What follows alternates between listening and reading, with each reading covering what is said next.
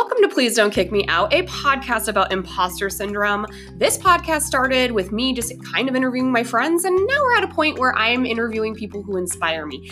Every week, you are going to hear how someone else identifies with the feeling of not fitting in and success. So let's just hop into the episode, and thank you for all of your continued support.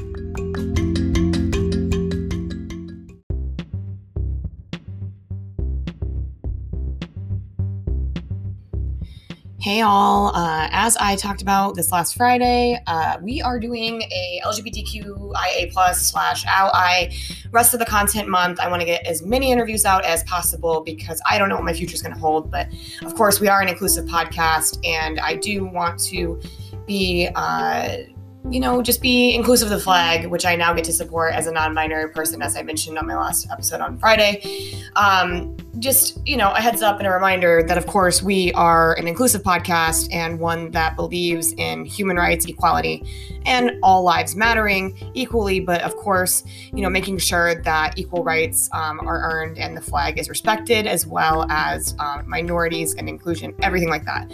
So if you like what you hear, um, please feel free to buy my merch. You can go to please don't kick me out com slash shop. Thank you to Lara at Space Age Betty Page or yaygraphicdesign.com. She's the first episode.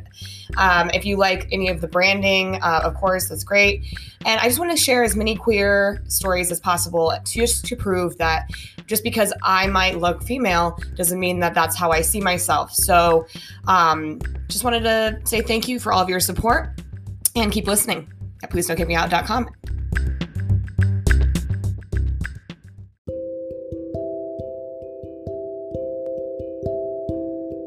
This week's episode features musician Migs. Migs is an artistic and creative person that lives in London, and Migs is one of the first people who allowed me to be me and accepted me and my non binary status. Thank you for letting me know that I have a seat at the flag and for reminding me that I do, in fact, have imposter syndrome. Huh, funny. Someone that would have imposter syndrome would have a podcast about it, pot calling Cuddle Black. Uh, I'm still in Newport, Rhode Island with my husband, and we'll be here for another few weeks. Um, but because this is Pride Month and this is the first month that I get to really feel myself and you know enjoy it, I just wanted to say thank you to all of my queer and amazing uh, guests. I just want to share as many as I can. So let's start with this one. Migs is a really talented musician out of London, originally from Portugal. Um, just a really amazing human. So let's just hop into the episode. And if you like what you hear, please donate, sponsor at please don't kick me out.com and buy my merch, y'all. Thanks. Hey, how's it going? Hello, thank you so much for having me. This is so much fun. Oh, I'm so excited. Uh, you know, I always tell my listeners, like, I, they know that I, I, we have a little chat before we press record, of course, but this is Please Don't Kick Me Out, a podcast about imposter syndrome. And the lovely voice you're hearing on the other end is coming to me from London. It's Migs. Migs, would you like to give your elevator pitch, who you are, what you do, etc.? Yeah, so my name is Miguel.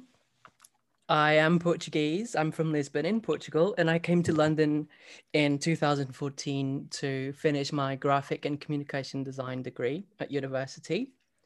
And after that, I just ended up working in a few creative agencies.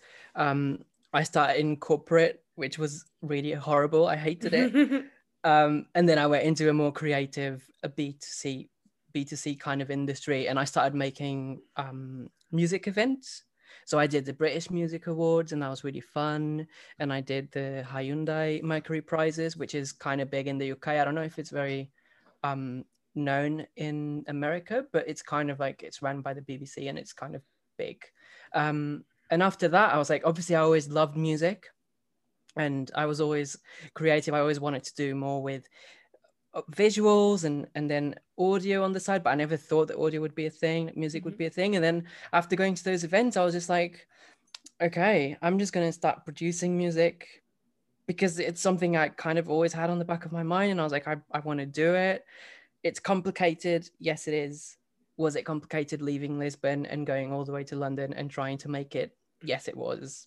Mm-hmm. So why not? So yeah, but I'm Miguel and everyone in the UK calls me Migs. So you can, yeah. Yeah. Yeah, I, I love this. Um, similar to you, I've done you know all sorts of odd jobs, creative and otherwise in marketing. Um, that's my background uh, is marketing. Nice. I was marketing, advertising, all of that. But uh, my real thing and what I was passionate about was being a radio DJ throughout college. And I never really had the opportunity to kind of like explore that because at the time it just didn't really make money. And I was trying to think about like, oh, like if I don't meet someone and, you know, do the white picket fence with the 2.5 kids like how am i going to support myself? So i switched into something that was at the time felt a little more lucrative but of course communications and talking to people and and uh, and kind of music and all of that was always more of a passion of mine. And uh, when i started out in my career i actually was writing about uh, edm dance oh, music, oh, wow. house music, that kind of stuff. I had an internship that was right next door to Beatport, which is uh, based in where they they they they're, they're very big. We all know Beat. Well, not everyone knows Beatport. I guess if you're not yeah. like into like the music, like robot music, like I was at the time. Yeah, yeah, yeah. Um, I guess if you weren't, you wouldn't really know it. But uh, yeah, so Beatport was right next door to the advertising agency that I worked at. And um, I had this guy, his name was Sean, and he was a mentor of mine over at Beatport. And he just said, just start writing, just start. If, you're, if you're passionate about music, just start writing. And eventually like a position will open up here for cataloging or describing music. And, you know, I'll get you get you in there. So I, I was writing for a magazine out of Holland, uh, and now the person that owns that one, he is a, he's a producer or label something. He's he works for labels, artist management, wow. I believe. His name's Mark Swart. He's a great guy. I haven't talked to him in, in a while, but I, I follow him on Instagram, and he's always signing these like little Dutch artists and you know living his life. And then oh I wrote, yeah, I wrote for um, I wrote for Golden Scissors, which was a Portuguese. Uh, I don't know if they're still in existence, but there was one hmm. guy in Portugal, and he and he he owned a, a music blog. So I, I did writing for various things, and then eventually got hired in advertising. that is so cool yeah, it's. I mean, it's it's funny because I forget that, like, I, you know, you do you just look back on your life and you kind of forget that you've done things that are kind of cool, or had things happen yeah. that are kind of cool. But I was, yeah, I, I mean, I used to go to like so like, in, you know, and speaking about music, I used to go to so many shows all the time. It was part mm-hmm. of this little little secret group in Denver called the Hundred, and it's really quite brilliant if you think about it. There's this guy, his name's Option Four, because uh, that's where I'm from originally. Is is is Colorado, and his name's Option Four, and he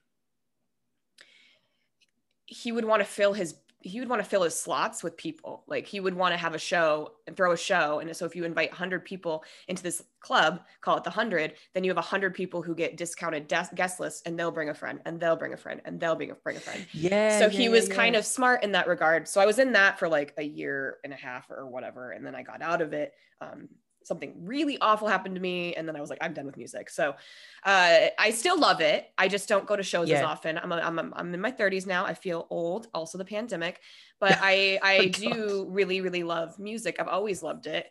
Um, so it's really exciting to have someone i don't think i've actually you know i don't well no i think i have. My, my friend jesse i did interview him and he he also was in a band for quite some time but i haven't really had a um, a singer songwriter solo on my show in quite some time. So this is very exciting. Yeah. Yeah. Thank you.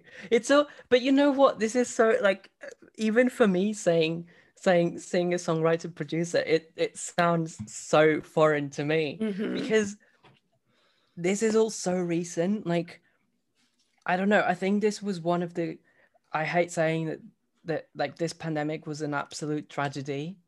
But for me personally, it was so good. Yeah, me too because it was it was just an opportunity to develop something completely different. And i mm-hmm. started I, I started learning how to make music before um, before the pandemic hit. But then i didn't have the time to actually produce anything. Yeah. And then the pandemic hits and i and, and then i just started producing it. So just feeling like like for me my life is and always has been designed. So it's kind of like you talking about your past music background now. Like my design background is still mm-hmm. what I do currently, but it's not what I want to do forever. Yeah. You know I mean? Yeah. It's funny because I like, I thought that that was what I wanted to do. I wanted to be like a journalist for music and do this really cool stuff and all of that. And honestly, what it boiled down to like this pandemic so like uh, getting laid off i was marketing director of a fortune 500 branch fortune Amazing. 500 company so i like worked myself i worked my way up i fit you know i was at the top of my career, I guess. And yeah. uh, and then my boss came in and was like, "See ya," you know. Uh, and then, so but it was but it was at the same point of the pandemic, so it was like kind of a blessing because I never had when you work that hard, you work your way up, you never have the like you said, you never have the time. I didn't have the time to go to therapy. I really needed to. I didn't have the time to um because on the weekends you want to blow off steam if you're working a typical corporate job. Yeah, yeah, I didn't have time to blog or write or do anything creative. Um and I hundred and I just yeah, and then this and the pandemic happened and I got laid off and I, I'd already produced a podcast for my boss at my old job. And I- so I knew how to use the platform I use and I knew how to do all of that. Plus, you know, it's not really rocket science. It's not that hard um, Yeah. to make a, it's not that hard to make a podcast, but it take, I will say that like I, I, I now have my system down, but it did take a bit to kind of get the hang of recording and, and yeah. and and getting through and getting your format down and stuff. So when I but when I think about my previous music and how I was so like passionate about it, I I, I really think I was more passionate about the stories behind it, which is an in is in an essence in and of itself interviewing. So uh, it's kind of like I think that was what I really enjoyed the most and um, and so now I can do this all the time, which is nice. So yeah, I agree that the pandemic giving us, allowing us time, you know, and I also can't, I can't be friends with people who are like, oh, this is the worst and it's taken everything from me and blah, blah, blah. Yeah. It's like, yeah, yeah, okay, but like what positive thing have you done? what can you do? Exactly. What Yeah. can you do? Like you have all this time. Obviously, okay, you can't go out clubbing. Fine, like make your own club at home, like wear headphones, whatever. Like find a way. And and and many people being negative about it and kind of struggling. And I understand the struggle, but at the same time, maybe I'm coming from a bit of a like maybe that's because we're creatives and we kind of think we, we are trained and we are born to think outside the box Mhm. like if you have someone like's got their own routine and then everything's taken away and then it, they're kind of like being really negative around it it's kind of like okay i don't need this and let's be Yeah. positive and find a way out Yeah, of course. At first, at first, I was very hurt. I was very, I will say, I was very, very hurt by it, uh, Mhm. because I, it was a shock. It was, it was, it was. Fi- I finally stood up and asked for my value, and I wasn't allowed to have my value, and it was like I Yeah. finally was vulnerable and told you it was non-negotiable, and then now I'm gone. Uh, but then now, but then like about you know halfway through last year, I want to say that's when I really felt like eh, I didn't. I'm, I'm actually doing okay. Like I like doing this. Maybe this is something. And then by like the time my husband had deployed, my husband's in the Navy, by the time he was deploying, like this podcast was picking up big, big, big steam, big steam, like bigger steam. And wow um, cause like uh, at first I was I asked my friends, I was like, do you want to be podcast guests? They're like, uh, I guess. And then, and then it turned into, um, I, I started to see things or I'd hear imposter syndrome or I would be watching TV. I'd reach out to like that actor or I'd reach out to that person on this reality show. And then that kind of like that kind of catalysted some stuff. And then I started using matchmaker.fm and that catalysted more and more. And it was just like, I kept kind of, I kept working at it. I kept tinkering at it. And then eventually, um, eventually I had like one guest, uh, Charlie Hides, who I'd mentioned before we pressed record. Um, and that's when it just exploded. And that is amazing yeah. And I, I mean, like, if you told me this a year ago, because uh, yesterday was the one year anniversary of me starting this podcast, my first interview Oh, ever it went out. Yeah, it was my congratulations Thank you. Yeah, it's it's been a crazy year, and I thought I'd be a lot more upset by the memories I would see, but no. I mean, I'm I look back and I go, gosh, like uh, I'm proud of it, and I'm also at a point now Yeah. too where I can be choosy with who I have on my podcast, and I don't have to take everyone because I have enough content in the back hopper, and that's and that's awesome. So it's like that is so you know good. I've got it kind of down to a science. that's so good it's definitely that was definitely like a really good outcome from Yeah. you know from the this crisis Oh, absolutely. And I call it anything I, I follow you on Instagram, so I've been able to see some of the stuff, and you've sent me your music, and I just I, I definitely love it. I love the sound. It's it's unique. Thank it's you. not like anything I've heard before. Um, thank you and I saw that you had a, either one of your songs got picked up, or um, you you were interviewed somewhere uh, recently. Yeah, so I got I was at first I was on a Swedish like little it was a, a little Swedish podcast. They're quite big in Sweden. Um but like I literally pitched and I was like at first I was like what how the hell am I going to pitch I, I don't know how to pitch myself.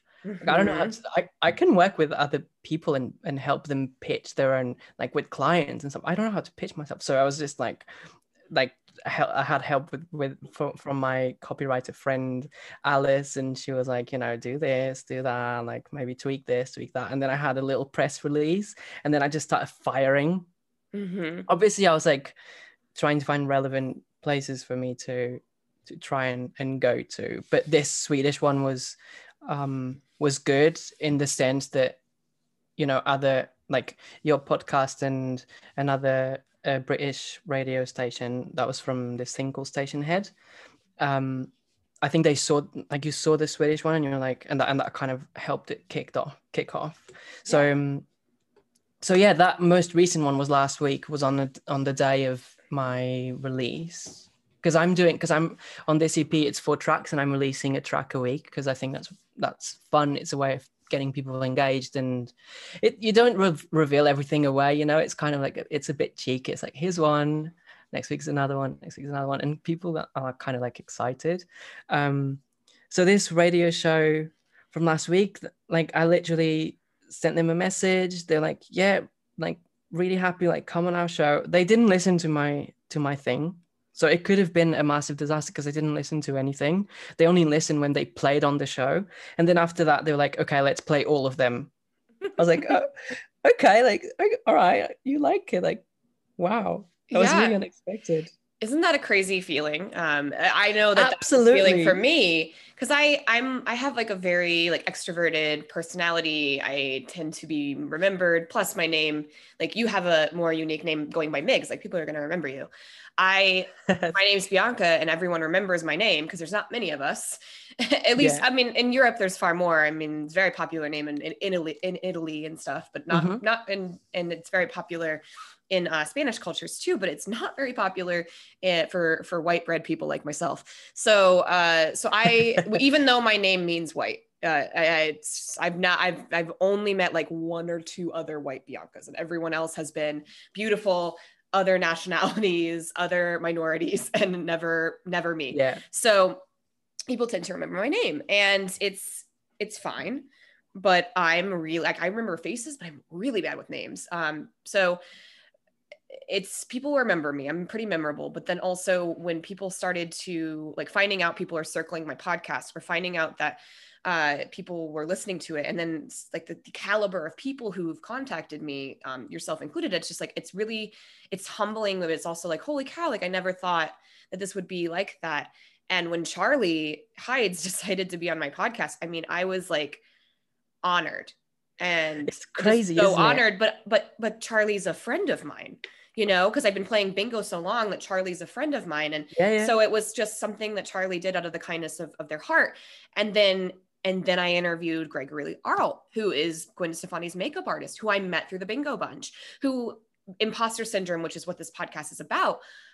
I would have, I didn't even think he'd want to be on it. And he was like, oh my God, no, I want to be on it. And my friend Seth, same thing. Seth does productions, production. Uh, he owns a production company in, in Los Angeles uh, that does just events. Like he used to work at Mac with Gregory and then now he does events. And yeah, it's, and it's just, I heard, I heard yeah. that episode actually. Yeah, that's, that's Seth. Seth and I are like, we're kindred spirits for sure. He and I are like the same person. We have the same laugh.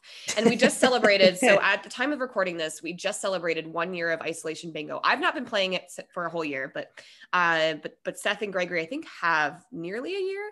But um wow, Seth loves to wear caftans. So the theme was friendship because every week there's a theme. And I chose to dress up like Seth and then and so and everyone else had also had the idea and i was like no no no I get to dress up like Seth. You just, you're like, I'm Seth. You're just impersonating me, impersonating Seth, like whatever. but, but we have a fam. it's like a family. We're, we're, like, it's, it's crazy. I have friends like in the UK now that I've never had before. Um, I've got, you know, I have two friends in Florida. One's Susie, she's from the UK, and the other one's Hyla, who are like, who are like my moms and they're always like if you need anything you call us. It's it's crazy how community has like really formed from the things that we've been doing for the last year. And i yeah. mean I, I love it. I love virt- i love virtual getting together. I don't feel comfortable in public as we were kind of talking about before we press record. I'm, I'm having a mm-hmm. hard time with it but I, I try Um, but I just I throw my mask on and I I'm, I'm keeping my distance and I'm sanitizing like crazy. Um, but Yeah. yeah, I mean, it's just it's crazy what this year has given us. It's given us so many gifts, and so I'm glad that you're looking at it positively. I'm excited for my listeners to get to know you and become fans of your music. Uh, as- Thank you so much. You're releasing something cool. Thank you so much. That's literally something like that I didn't dream in a million years that I would ever hear. Because because it's one of those things like you have these little passions and like and and I I because I come from a fairly conservative background. Mhm, mhm. Can you imagine me telling my lawyer dad saying, "Dad, I want to be a graphic designer." He would look at me and be like, okay, you, you don't want to be a lawyer. And I was like, no, I don't want to be a lawyer. So now I'm at, like looking back and thinking, what if I had said like being a musician? He would laugh at me in my face. oh yeah, yeah. And he's being so supportive now. Like he's being really, really, really supportive, um, which is amazing. But I never Yeah. thought that I would actually have someone like you or other people who have approached me and say like, I really love your music. Like, I'm so glad that you've done this. Tell tell me, like, I've I've always dreamed to sing. Like, there was this girl on Instagram that she was like, I really want to like. I, I live in London and I'm also Portuguese and I really want to be able to, you know, sing and get myself out there. And what do I do? And I was like, you just do it. That's the thing. You just do it. Like you have to get out of your own way. Yeah, to. you just do it. Like, there's this DJ Peggy Gou. Do you know her? Mm-mm, mm-mm. She's Korean. She is beautiful. Her music is so good. It's really worth having a look. And she was saying the other day in a boiler room um, lecture, she was saying, if you are hungry for this, you just you have to like fire. Like you need to send emails, be annoying, put yourself out there. No one's going to do it for you. And this is something that I had. That I was like, how do I? even getting getting work in graphic design, I was like, how do I do this? I don't know how to do this. But then just like because I was like, what are they going to think of me? My application, like, am I doing this right? Am I writing this right? And in the end, like, who cares if they don't if they don't get back to you? Like, who cares? You're just another one. You know what I mean? Mhm. So whatever sticks sticks, and and then the result, like you know, with your podcast and music and other people who are who found an opportunity through this pandemic being like actually getting results it's it's so rewarding it's Yeah. so positive Yeah, absolutely. Uh, the best advice I've been given, and this was advice someone my friend gave me on TikTok. So I, I've my listeners know that I've gone back and forth about whether I like it or not, and then my husband deployed, and now I'm on TikTok, and I do TikToks, I do reels, I I do content, um, because I, you know, I can relate to that, I can empathize with that, because I, um, I've had to do a lot of work on my mental health, my self esteem. This podcast Mhm. has been kind of an armchair therapist for me, but I do have a therapist. Um, Mhm. Shout out to Justina, she's great. Uh, but uh, you getting out of your own way, it's very hard to do. And uh, something that my friend told me was, "Hey, like just keep creating content. Like just the, the best the best advice anyone can ever give you is just just keep creating it. Like they're like."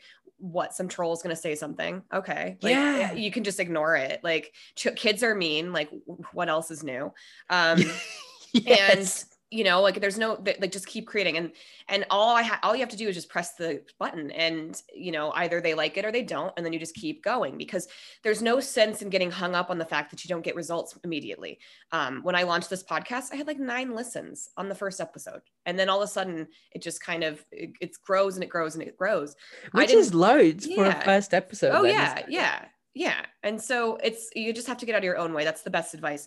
The other thing I noticed too is that this the more authentic I was to myself. So when I started to put myself out there and show like my goofball personality that my friends already know, they're like they they know I will take a joke too far. They know I think things are funny. They know that I'm like I'm I'm either gonna like champion them. I'm the most loyal friend, or I will cancel culture something. Like I'm on, I'm one one or the other. I'm very very uh very interesting in that way. And i'm and i'm and i i like to think i'm funny. They like to think i'm funny. Like like last night i dressed up as guy fieri who's this chef and i facetimed my friend and she was in the middle of a college lecture. She's like bianca!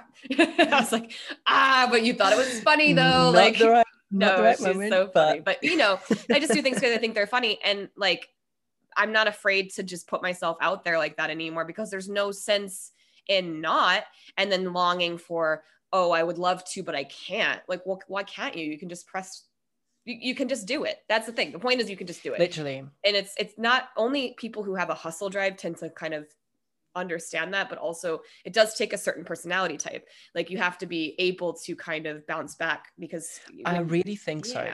You know, I really think so. When you are like I, I have a very loud vivacious personality and people either love that or they hate it. There's no in between. And so i've found that when i've been authentically myself doing my own thing just doing things that make me happy like that's what attracts the good things. Like that's Yeah. that's where what kind of like brings the people that you want to your yard. And and the fact that like people can see that from a tiny peanut screen during bingo once a week is mind blowing, but also it makes sense because I'm happy, I'm having fun, and I'm putting myself out there in a, in a way that you know lends itself to making the friends that also put themselves out there, and so so on and so forth. So um, we could stick stick here, but let's just hop into the interview. Um, we'll start Yeah. with the first question. Um, do you feel like you have it all figured out? no. I'm like, no. like, what does that mean? Um, having it all figured out. No, literally no. I'm just improvising. Like, since I've started trying to do something, even like when I graduated, when I sent my first portfolio, I was literally improvising. And yeah, like, what does it mean to have it all figured out? I think I think the fun of what I've been doing, like I'm deep, like generally enjoying finding results by myself Mhm. and not having it all figured out, if that makes any sense. Being Yeah. like, I'm enjoying sending a press release and not having a response or having a response saying, sorry, no. And Mhm.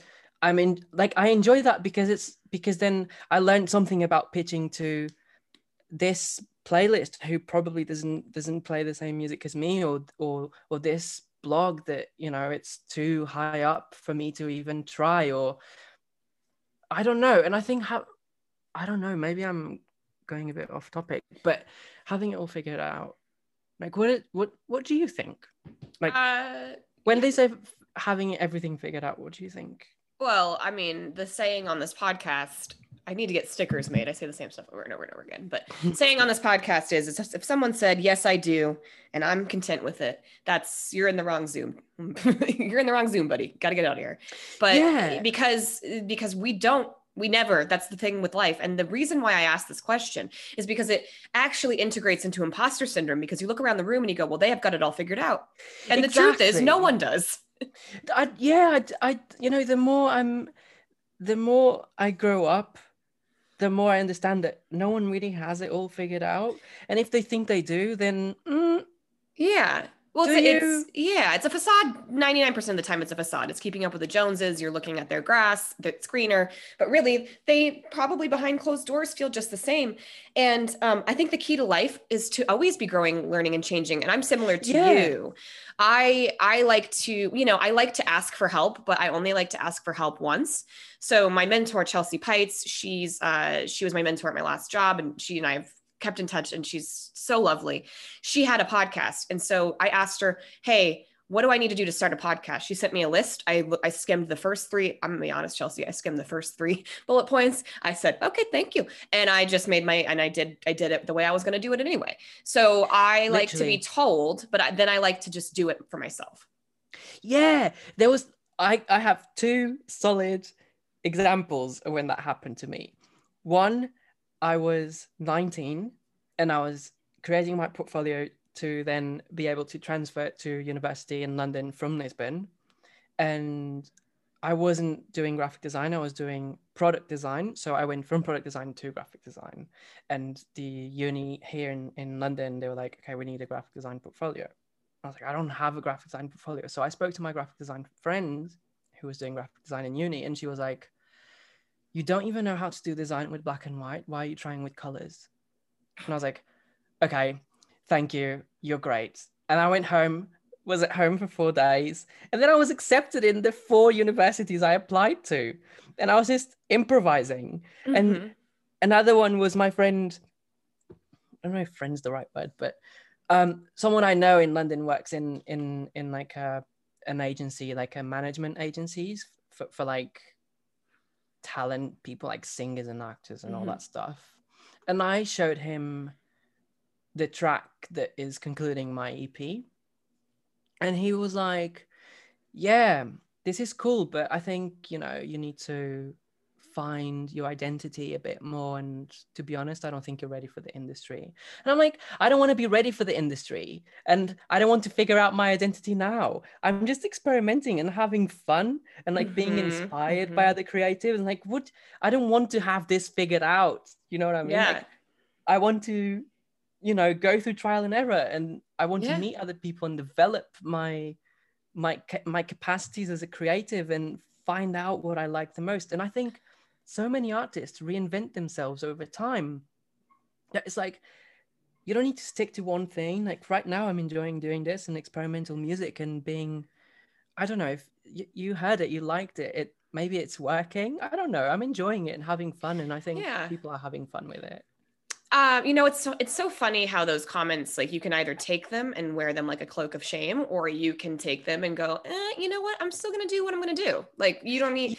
What do you know? What do you? And it's not to it's not a diss on your friends because I think what they thought they were doing was helpful, but it's like, um, and genuine probably but Probably, but- that personality it- that it's not yeah. the kind of thing like i got it for me it was provocative and i was like okay whatever i'm gonna prove you wrong like i've done this before i can do I'm it yeah, again. I'm the same way. And so like I, I can think of an example for to just to, to kind of relate is I had Yeah. a recruiter like just tear apart my resume and was like, you need to change this, that, and the other. And I ended up getting a job without her fucking help. So I was like, yeah uh, so you were wrong because like I'm I used the same resume that you said sucked and I still got a job. Yeah. Okay.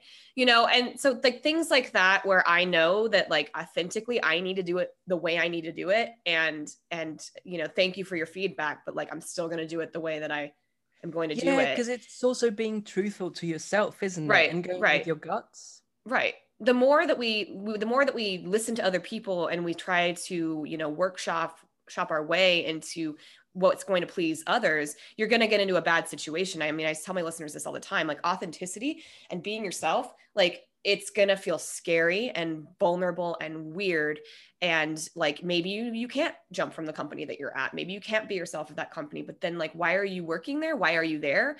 Um Yeah. if you cannot be yourself or you know or you feel like you have to put on a mask or a facade to just like keep up appearances like that's slowly killing your creative fire your power your self-esteem all of that. Um, and that's kind of something that i've uncovered in the last year in all these interviews is that like if you don't do things that are true to yourself then you're only hurting yourself and it takes wisdom and courage and creativity and tenacity to like overcome those negative um, tracks. But um, Yeah. you know, I think it's pretty special that you've already had some feedback that was like, eh, and you were like, no, I'm just gonna do it my way. Like that's Yeah. that's the key. I think it take. I think it's a good thing that you linked it to self to um, self esteem because you have to. I think it takes work to be able to make those choices. Mm-hmm. Like I'm not trying. I'm not saying that. Like I had to work a lot to be able to be confident enough to to say like yeah whatever I'll do my own thing. I think it takes some sort of gut to to take risks and it goes back to having a, I think a certain type of personality that Mhm. not too attached to being like perfect and and and to having a path to to follow maybe I don't yeah, know if yeah. that's even make I don't know No, it makes it makes it makes sense. No, it makes sense. It makes sense. But it's refreshing to hear someone younger than me that like is like, I'm gonna do this thing. I'm gonna do it the way I want to do it. And you know, tough, tough, tough eggs, man. Like I, I'm. This is what I'm gonna try. And if it doesn't work out, that's Yeah. fine. You you warned me, and I chose not to listen. And but I also know what I know to be right. I- you know, I when I started this podcast, I was given advice, and I took that advice very seriously, and I was grateful for it like there's certain things people can say that are very constructive that I don't take personally. But when it's just someone being like, you know, you should have an audio sound engineer and you should you shouldn't be uh, you should have like a Oh, God, you know, you should have that. this, that, and the other around you so that like and I'm like, you know what? Like it's a I don't want to sound so polished. I'm not Joe Rogan. Fuck Joe Rogan, first and foremost Ah. uh he is just Ah. he is just uh ugh. But you know i'm not gonna i'm not gonna be these these podcasters i'm gonna be me me as a podcaster and a content creator and to go back to something that you said where you said like it's weird to say like singer songwriter producer because those are weird it's like a weird thing you're you're kind of evolving and changing with it it it, it took me a while to feel comfortable saying podcaster Yeah.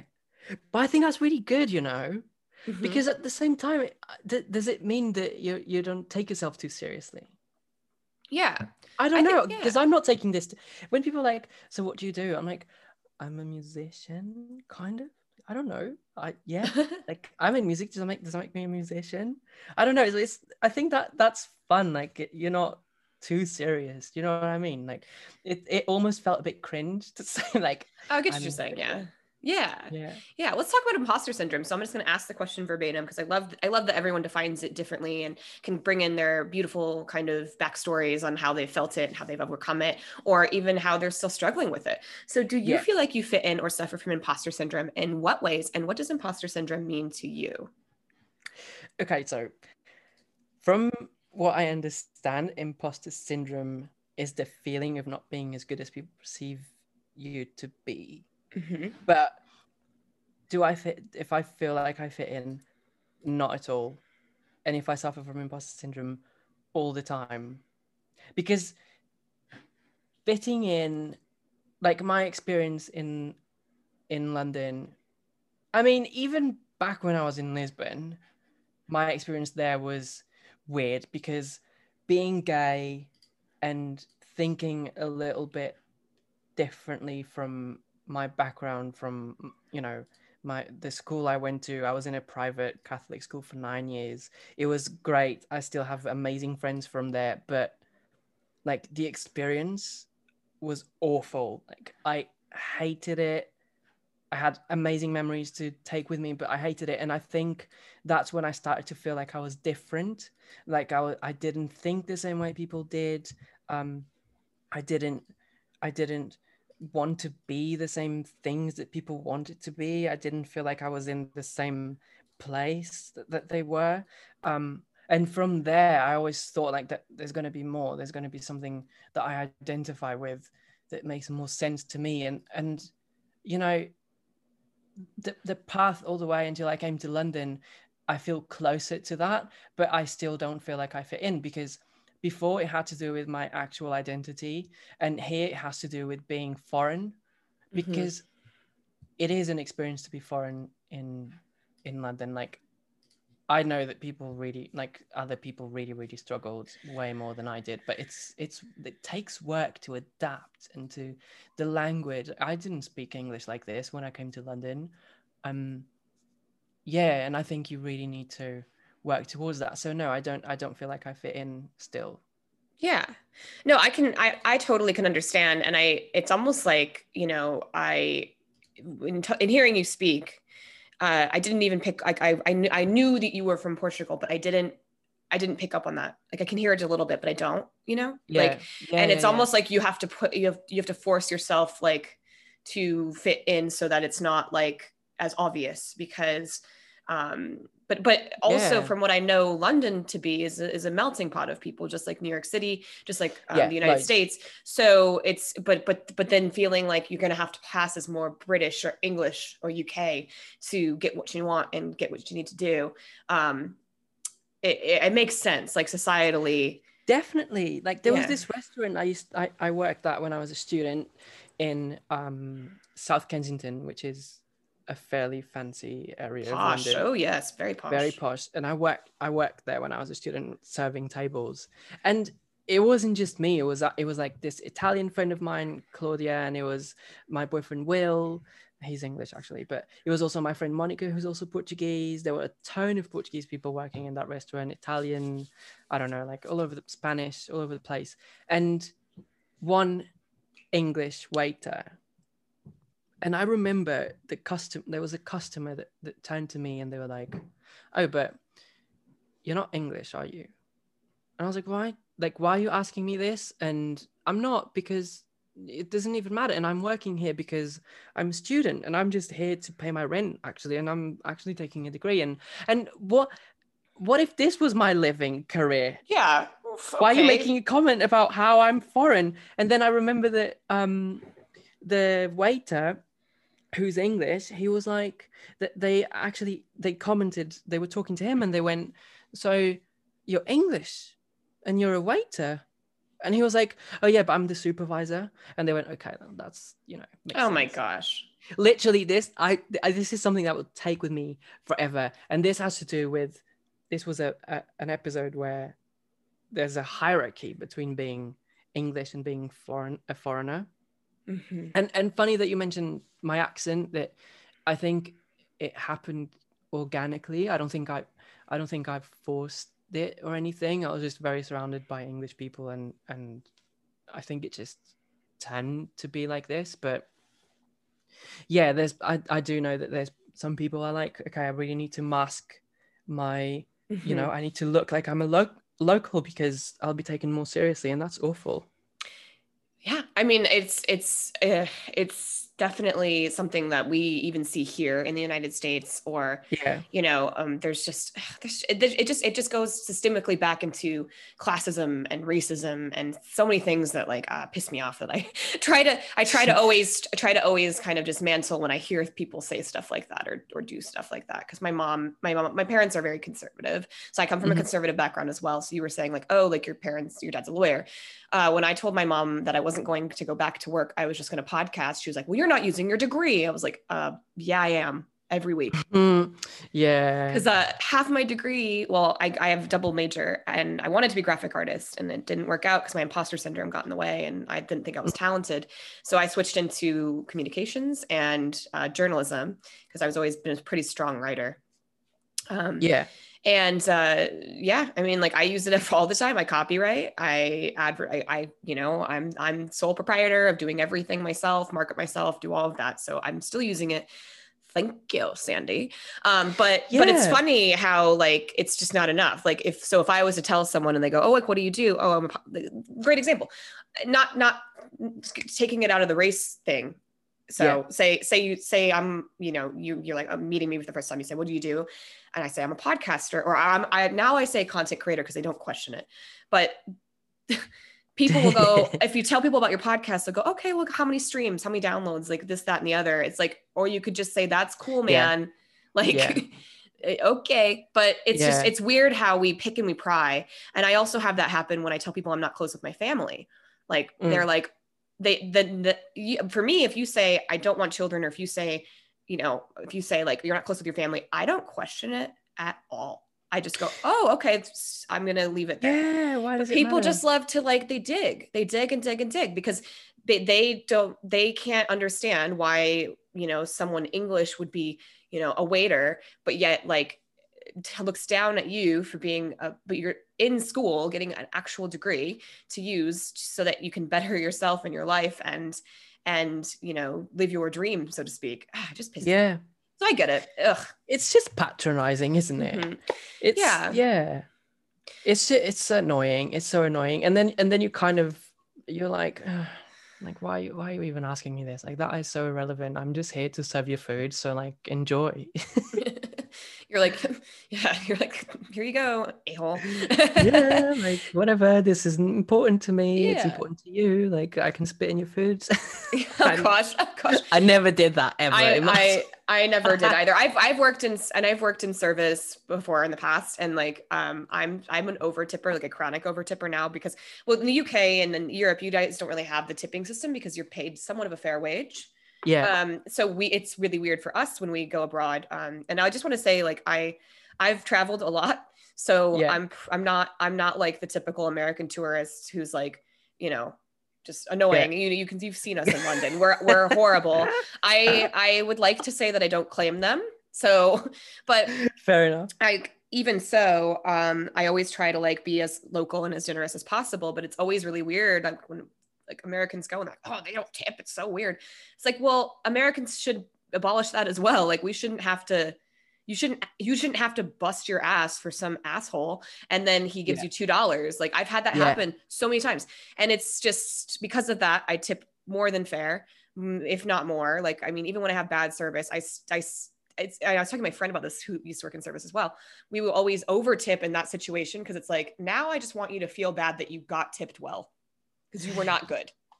yeah that's like inverted psychology isn't it it's like so you can maybe have a better day tomorrow. But um, but yeah, so I I just I don't know. I just also think like to to my listeners, they know this. It's like never be mean to like you never know when your resume is gonna go across someone else's desk.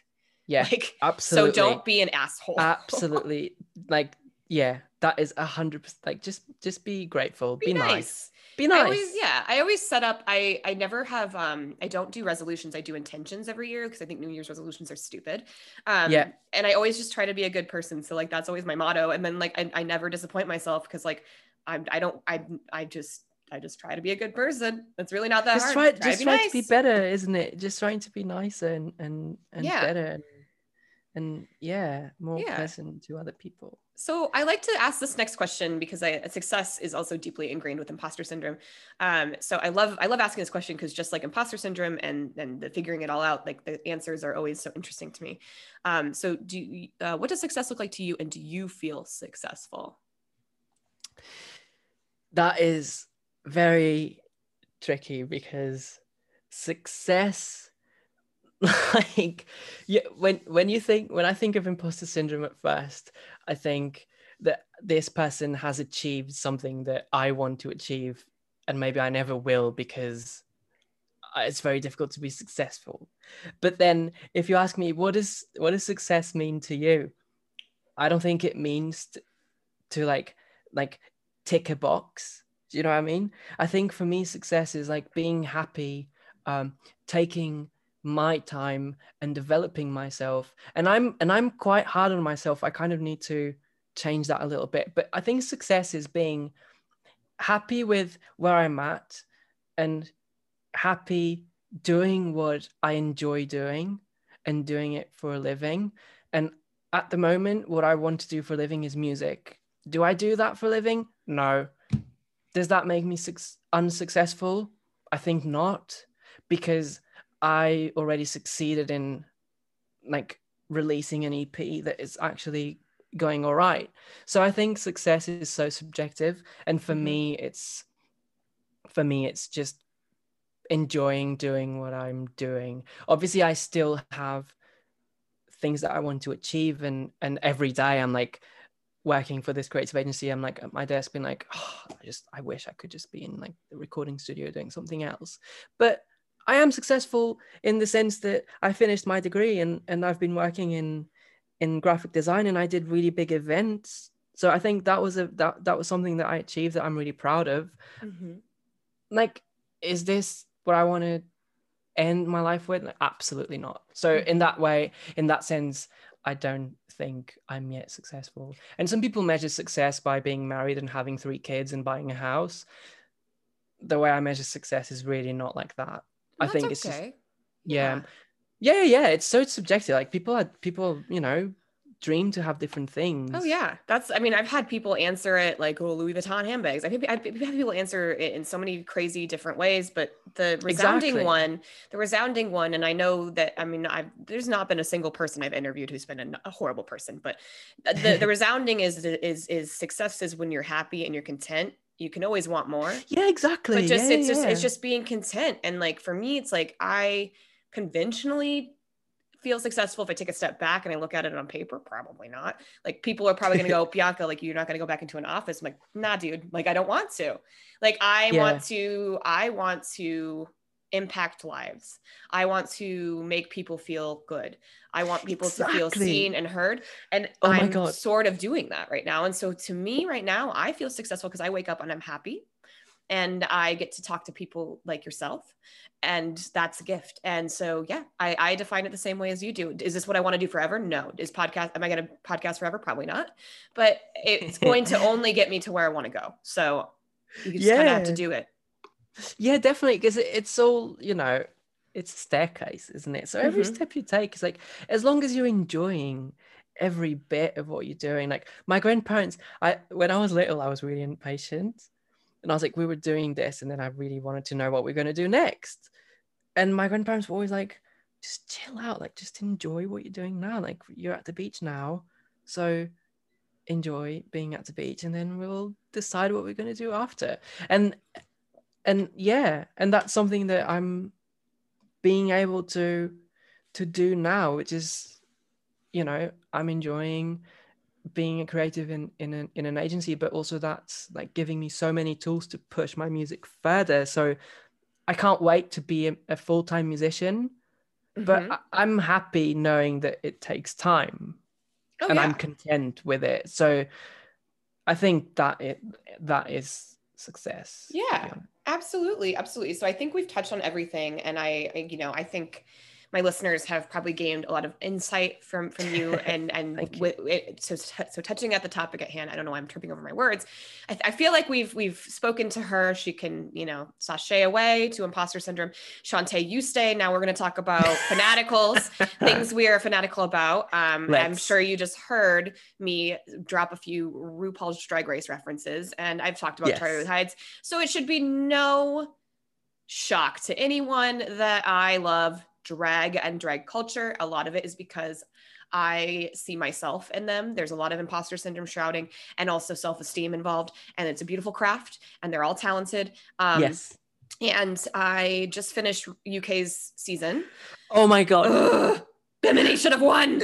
she had i cannot like i want to call rupaul and say bimini is progressive she wants to change the world I know. why did you do that Well, but then someone told me yeah. something Mhm. sorry i interrupted Oh, someone told me something they were like they think that bimini's going to come back for an all stars Yes. and Laura is kind of like done do you know what i Mhm. mean? Mhm. but bimini's like there's more to come. There's more from yes. so so this is the thing. So the um a good so if you want the whole tea on it um you can listen to to my listeners. You've probably already listened to it but for you you can listen to my, one of my episodes with diamond in the rough clothing. His name's mario. He's obsessed with he's obsessed with disney and he's obsessed with rupaul's drag race. He's and he's also he owns he is a filipino american who owns a clothing company. And right now with all of the asian hate and the racism we can we should all be we should be supporting all of the asian owned businesses wherever you are in the world just in general so that's my plug um anyway he opened my eyes to something that i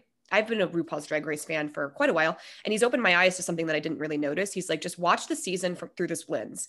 He's like, if you watch it and you'll see who is who's got the all stars at it, who's the one that who's who's got the winners at it. Because when you're a winner, you go away, you don't come back. Like Yeah, you're exactly. gone, You're out of, done. you're You're out of it. You're done. You're done. You're fin- finished. I'm surprised that Lawrence won over Bimini from the sense that Lawrence seemed to be would have done really well on All Stars with that comedy angle. But I wonder if the reason why Lawrence won is because we've seen everything Lawrence has to offer, and that's it. yeah i completely So- agree with you Lawrence had the edit from the beginning, and then Bimini and Tayce at the end. Like I really wanted Tayce, but I knew Tayce wasn't gonna win. Um, Yeah. But but Bimini really had more to say, and the queens that have far more to say, um, they do better on All Stars because then they're because the All Stars platform, like it's the sob story and the backstory, and like the the the the people who win RuPaul's Drag Race are kind of like monotone in a way. Yeah and yeah, the yeah, yeah. people who win all stars are the ones that like you like Shea Coulee, for instance. Like you're like wow like your story is ah it's intense. I'm crying. Where's the tissues? Like so Yeah. that's that's why your friend is correct there that this is definitely going to be something that happened. I also heard a little rumor that there's going to be international all stars where it's going to be usa canada holland thailand you know all of the uh, uh, australia everyone everything that they're working on that that's in the works right now oh my god so I'm excited because we're still in the USA at least. I'm not sure if you've seen any of our newer seasons, but right now we a have a little bit. season and we have um we're getting to the final four. I feel like it's a million years long. Like I feel like the UK season was like super short. And then yeah I'm I'm stuck like in purgatory with this season. So uh so I lo- I live for Fridays. Oh yeah, today's Friday. Oh, it's RuPaul's Drag Race tonight. Yes, okay. I'm good. so I live for it. I live for it. But um, you know, it's it's it's just it's something that brings me joy, but then also something that um I I I even take into my own like my own daily life is I- you know I supp- I'm very much just like I'm a chronic overtipper. Sorry to my husband earmuffs you didn't hear this. I love to go to drag shows and um, now that it's a little more it's not it's never been safe but now that they've they've structured it in a way that's actually covid covid compliant COVID, um yeah. it's it's a different experience but i still i still love it. I've i'm going to i don't think i'm going to a drag show this weekend but i'm definitely i just got a message that i'm supposed to go to one on tuesday with my friend. Oh my god I so i'm like yes can't wait to go out. Like I know. dragging. I know it's well, and then and then you know it's, it's it was really weird to go to a, a show after you know, with COVID, and it's like not with not with COVID. I'm not saying I've had Corona, but it like it was weird to Mhm. go post the pandemic when things were sort of opening up and then we had to shut back down. Yeah, yeah, yeah. yeah. It was weird because it was like okay, like you used to be able to just like throw your dollars in the leotards, right? And Yeah. you know, like you could get right up there. You could like they the drag queen could come over and she could throw you in her boobies, like, and you're like, okay and you're here for it. But what I will say is that the pandemic has wiped out annoying bachelorette parties by we don't want you at drag shows anyway. You're fucking annoying. Gross. yeah. Um, and it's also knocked out like the um the the the need to be wild and crazy because you're not allowed to be. So it's almost like you're just watching it the art again for the first time, which was nice. So it's like you're there for like the appreciation of it. You're not there for like a wild and crazy night where you're just being like a complete asshole, like a bachelor Yeah. party or hen party, I Yeah. guess is what you guys call it. But um, so yeah, I will give you the floor. I, I do love drag and I talk about it immensely. And um, I'm a very, very inclusive podcast, and all of my listeners do know that. So, what is something you are fanatical about and why? What am I fanatical about? So I'm I'm obsessed about the sea because that's where I grew up around, and because in like in London there's no sea. There's the Thames and it's a fucking shithole. So excuse my language. Um, so there's no sea. There's beautiful places in Wales to go to. Um, but yeah, I'm obsessed about it because I used to surf loads, so that's always going to be a thing. But I am also really obsessed about sketchbooks, like I love this. because like I've got a ton of empty sketchbooks with nothing on them because it, there's just this feeling of I'm scribbling on something not working or whatever like I feel like there's something fresher I'll just go on to the next one not rejecting that I'll go back to the other one. So it's just like you know refreshing knowing that there's a pile of empty sketchbooks that I can use. I don't know like some people find that weird. Other people give me like sketchbooks on my birthday or as a gift or something and i love it like christmas my birthday i get a ton of sketchbooks and i just really like it like like sketching things writing little things like lyrics or drawing. Like the, the cover of my ep was a little scribble i did and then i ended up loving it and it just made sense so yeah i love i'm obsessed about sketchbooks somehow Ah, I love it. I love it. about it I also was kind of giggling at your last one where you're talking about silly jumpers. Um, to my listeners who are not from the UK, he's referring to sweatshirts or sweaters or pullovers. Um, I grew up going to England um, all a lot as a kid because we had fr- Yeah. family friends, and so I also dated a Geordie for like almost a year. Um, Wow. uh, he was not like typical Geordie. He was like lives with my mom and dad and like refused to get my license. Will won't Okay, do my dishes, one. Geordie. That's, That's, mm, yeah. mhm, no. Uh, so uh, I don't know what he's doing now. I fuck, Yeah, I have no I idea. didn't think you. I- I, didn't think you would. I have no idea. I'm sure. Well, he works in the music industry. So I'm sure, I'm sure he's still doing something with that. All right, Yeah. buddy. All right. Yeah, Uh, good for you. yeah, I knew we. I could. Yeah, like he couldn't get his uh, H1B visa to get like to work work out here, and so then he was like, maybe we should do K1, and I was like, mm, no, bye, and broke up with him.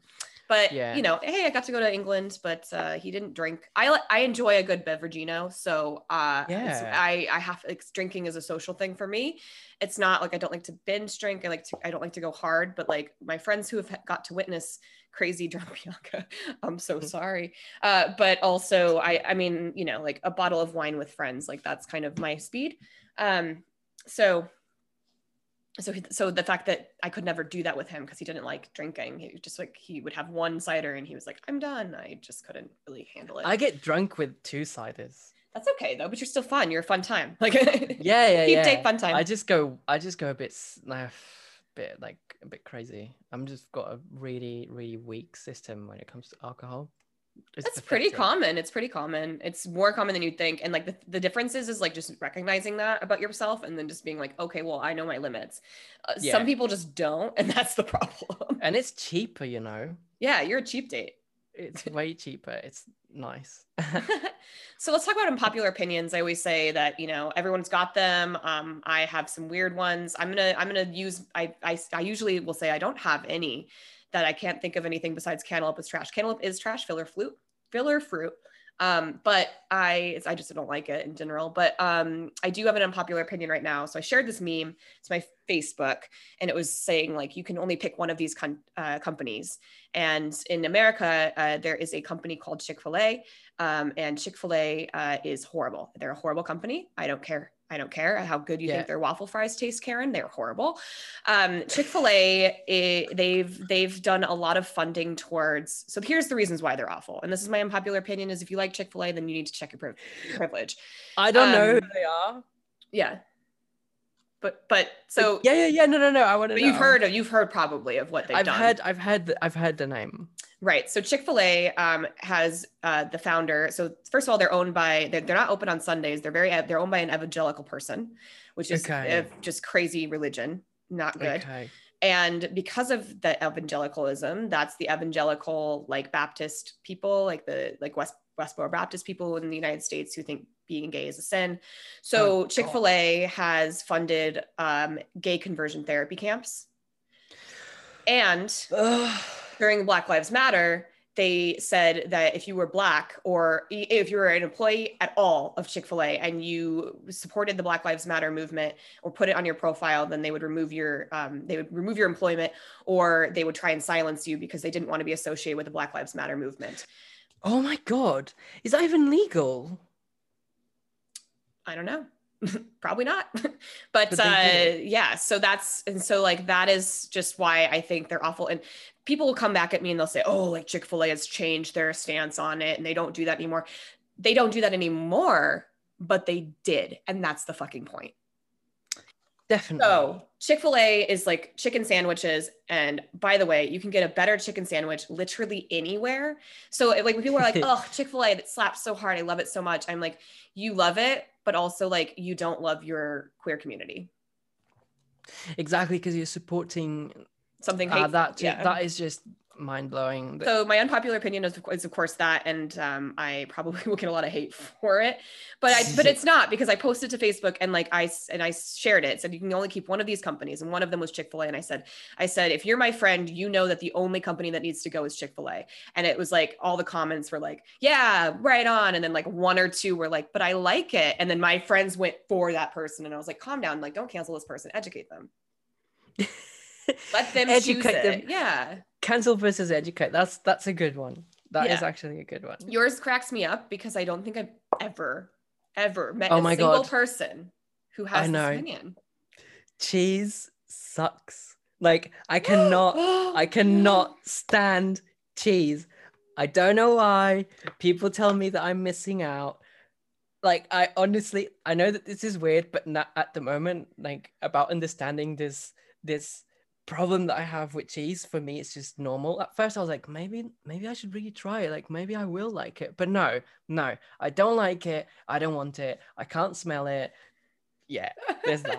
okay. My friend's got an issue with boiled eggs. So like oh. that's equally weird. Well, you know it's it's excuse me, it's I burped, but it's not weird. It's not weird. um because Jeez. textures and smells are like our olfactory system like it, they're deeply tied to memories and and especially because um I know like Port- Portuguese food it, there's not a lot of cheese in it so maybe that's why right like no there isn't that's but probably why like, but but you know people like cheese you know there was all I don't know like if they if they have a sandwich there's cheese in it I don't know like the only the only cheese I can kind of deal with is mozzarella because it doesn't taste of cheese so can you eat pizza what do you do when you eat pizza like what do you do like I have so like, many questions. I actually had like a pretty embarrassing episode back in like at Christmas in Lisbon. Uh-oh. Like, oh no! Because like we went, I went out with a friend of mine to a pizza restaurant, and like I wanted some pasta, and he kept being like, "Oh, there's the, like there's this pizza, there's this pizza," and I was like, "Does it have cheese?"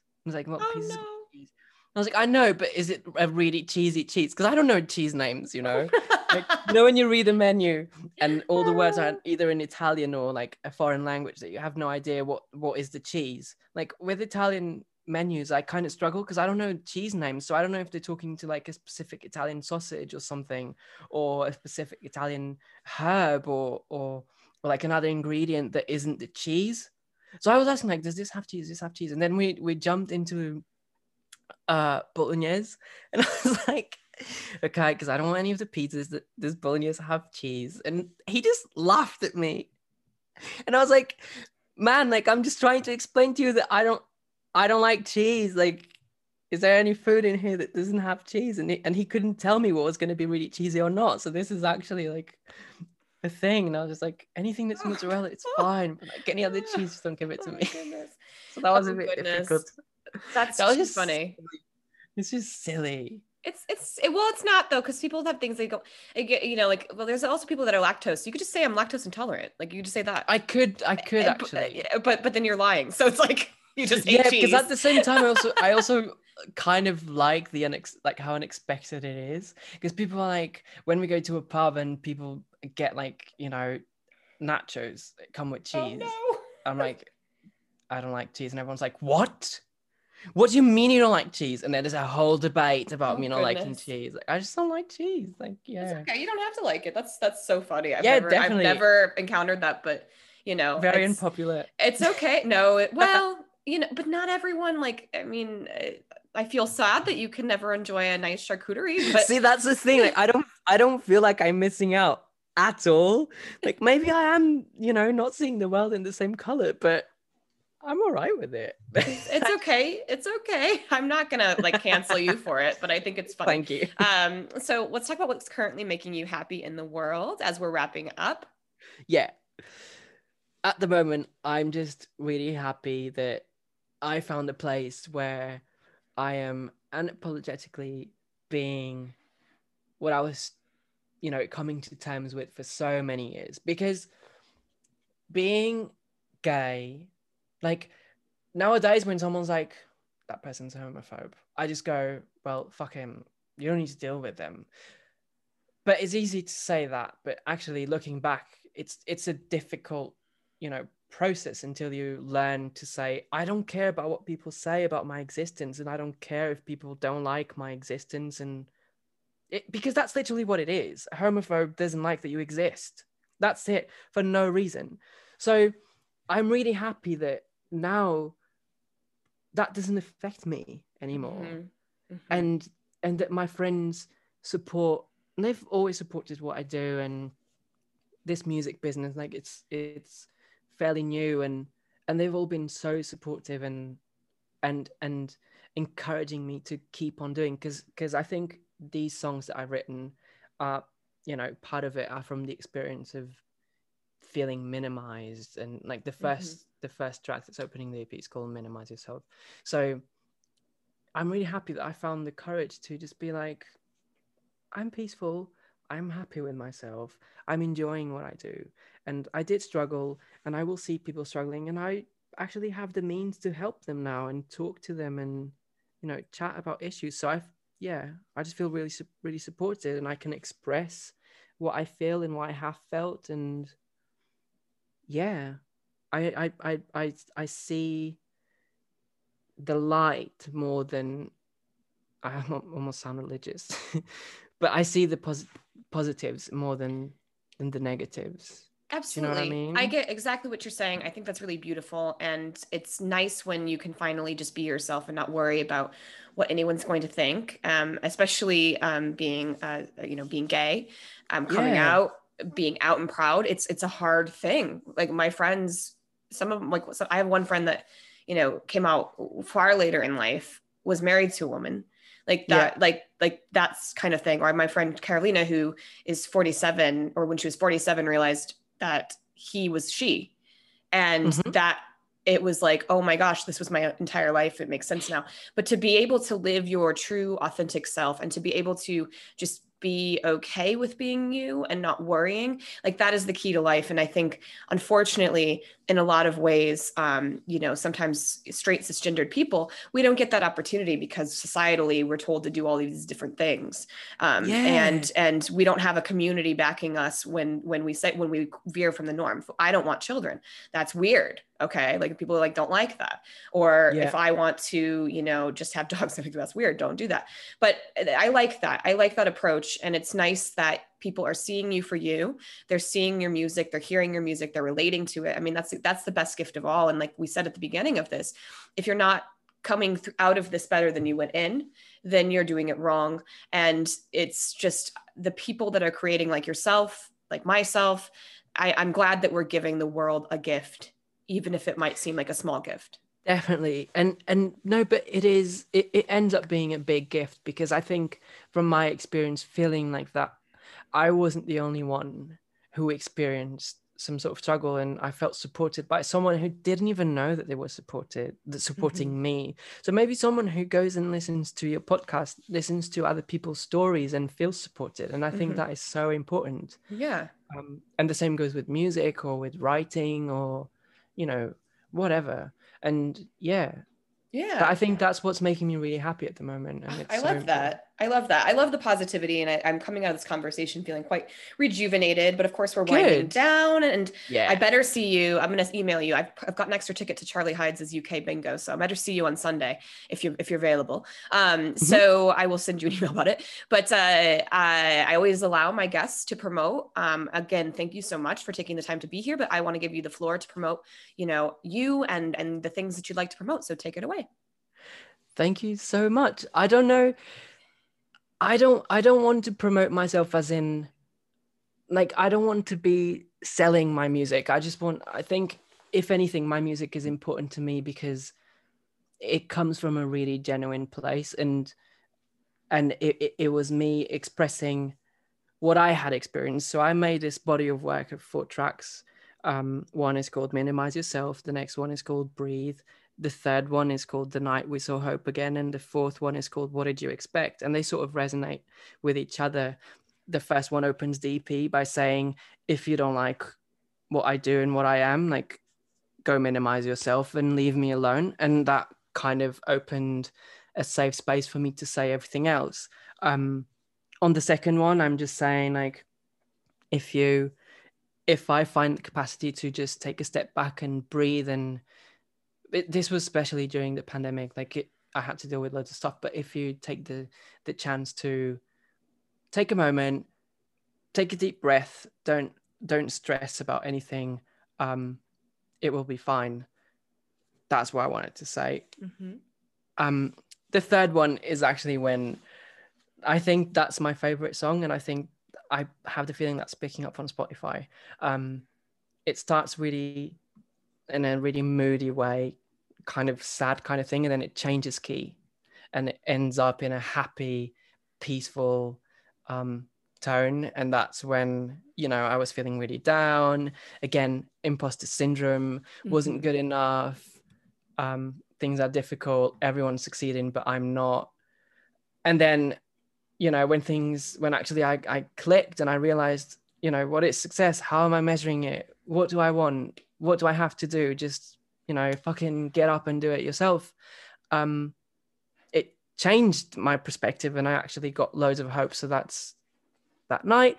And then what did you expect is, um, funnily enough, we were talking about um, the Black Lives Matter earlier. This this is applicable to so many things, but I think I wanted to write about everything that all the oppressors were saying when the Black Lives Matter protests were going on during the pandemic and people were supposedly meant to stay inside, but the protests were going strong. And everyone was like, ah, oh, what are they doing? Like, they need to stay at home. But no, like, what did you expect? Like, what did you expect? Again, like another person was killed. What did you expect? We can't just be quiet mm-hmm. about these things. So that that is a, a powerful. I think that's a powerful song. It's not specific to the Black Lives Matter, but that's kind of you know i was at home in london watching the protests going on and and then all this these controversial opinions coming up and i was like actually you know what's more important a pandemic or something that's been going on for centuries? Mm-hmm. like did you not expect that people would react in a certain way? So yeah that's the ep and that's coming out the final one is coming out on the 2nd of april oh, dropping nice. the, concluding okay. the full ep it was meant to come out today but i kind of it's a lot of work. so I wanted to give it two week gap and then, you know, do this podcast and, you know. Yeah. Well, no, I appreciate it, and I'm excited. I'm excited to hear you know, it, it, it, in its finality and all of that. I think my listeners probably will be hopping right off and getting on the uh, listening bandwagon. I, and you know, I I know you don't want to promote you; you just want people to listen to it. It's just they can fun. Relate. Like, yeah, yeah. If they have fun with it, then that's great. That's all I want. Yeah, absolutely. Well, I so appreciate you taking the time to interview with me. I I think you have a lot to say. I'm excited to kind of watch your career because now I'm definitely a fan of you, and um, I think you're doing beautiful things, growing, creating, and changing. And I'm just so appreciative of you being on the podcast with me today. Thank you so much, and thank you for this. I loved it. I love that chat. Like absolutely incredible. Like yeah. thanks for having me. I love what you're doing. Like oh, I've been listening you. to I've been listening to episodes. It's all like so good. Ah, so, thank you so much. I appreciate it. And yeah, of course, to my listeners, as we're winding down, this is, of course, Please Don't Kick Me Out, a podcast about imposter syndrome. You know where to find me www.pleasedon'tkickmeout.com. If you want to be a guest, reach out to me. You can subscribe, support, do all of that. Rate me a five on Apple Podcasts. That would mean the world to me. But again, uh, this is Migs, Miguel.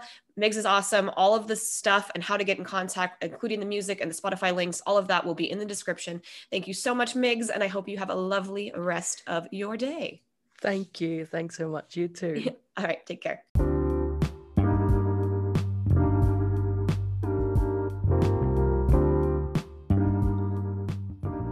My goodness, I am so excited to announce that of merch. It is my 90s fantasy, and I just have to say thank you to my friend, dear, dear friend Lara, who is the second guest ever of my podcast. We just celebrated one year of the podcast. We now have a lovely website. She helped me, help computer. Uh, and uh, so if you want to live your 90s fantasy, we've got mugs, we've got blankets, we've got fanny packs, we're, we're working on a denim jacket. There's a lot. There's a lot going on. So go to pleasedon'tkickmeout.com slash shop and buy some merch, y'all.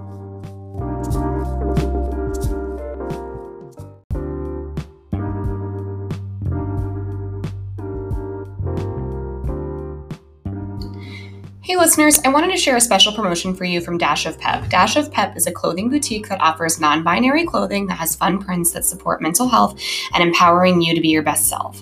And this pandemic, it is great to shop small and support small businesses like Dash of Pep. More than 50% of my wardrobe is from her adorable store. Robin at Dash of Pep has graciously given me a promo code for you to use at checkout. Use PDKMO to receive 15% off your order.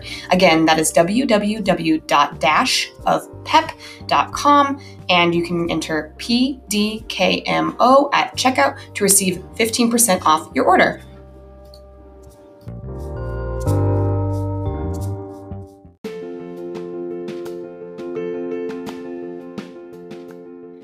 This has been Please Don't Kick Me Out, a podcast about imposter syndrome. If you like what you hear, please subscribe, like, comment, share, tell a friend. You know, that's how I'm going to keep these stories going. Also, if you want to be a podcast guest, you can reach out to me at pdkmo podcast at gmail.com and we can get it set up. Thanks everyone for your continued support, and I look forward to, you know, connecting with you again next Monday.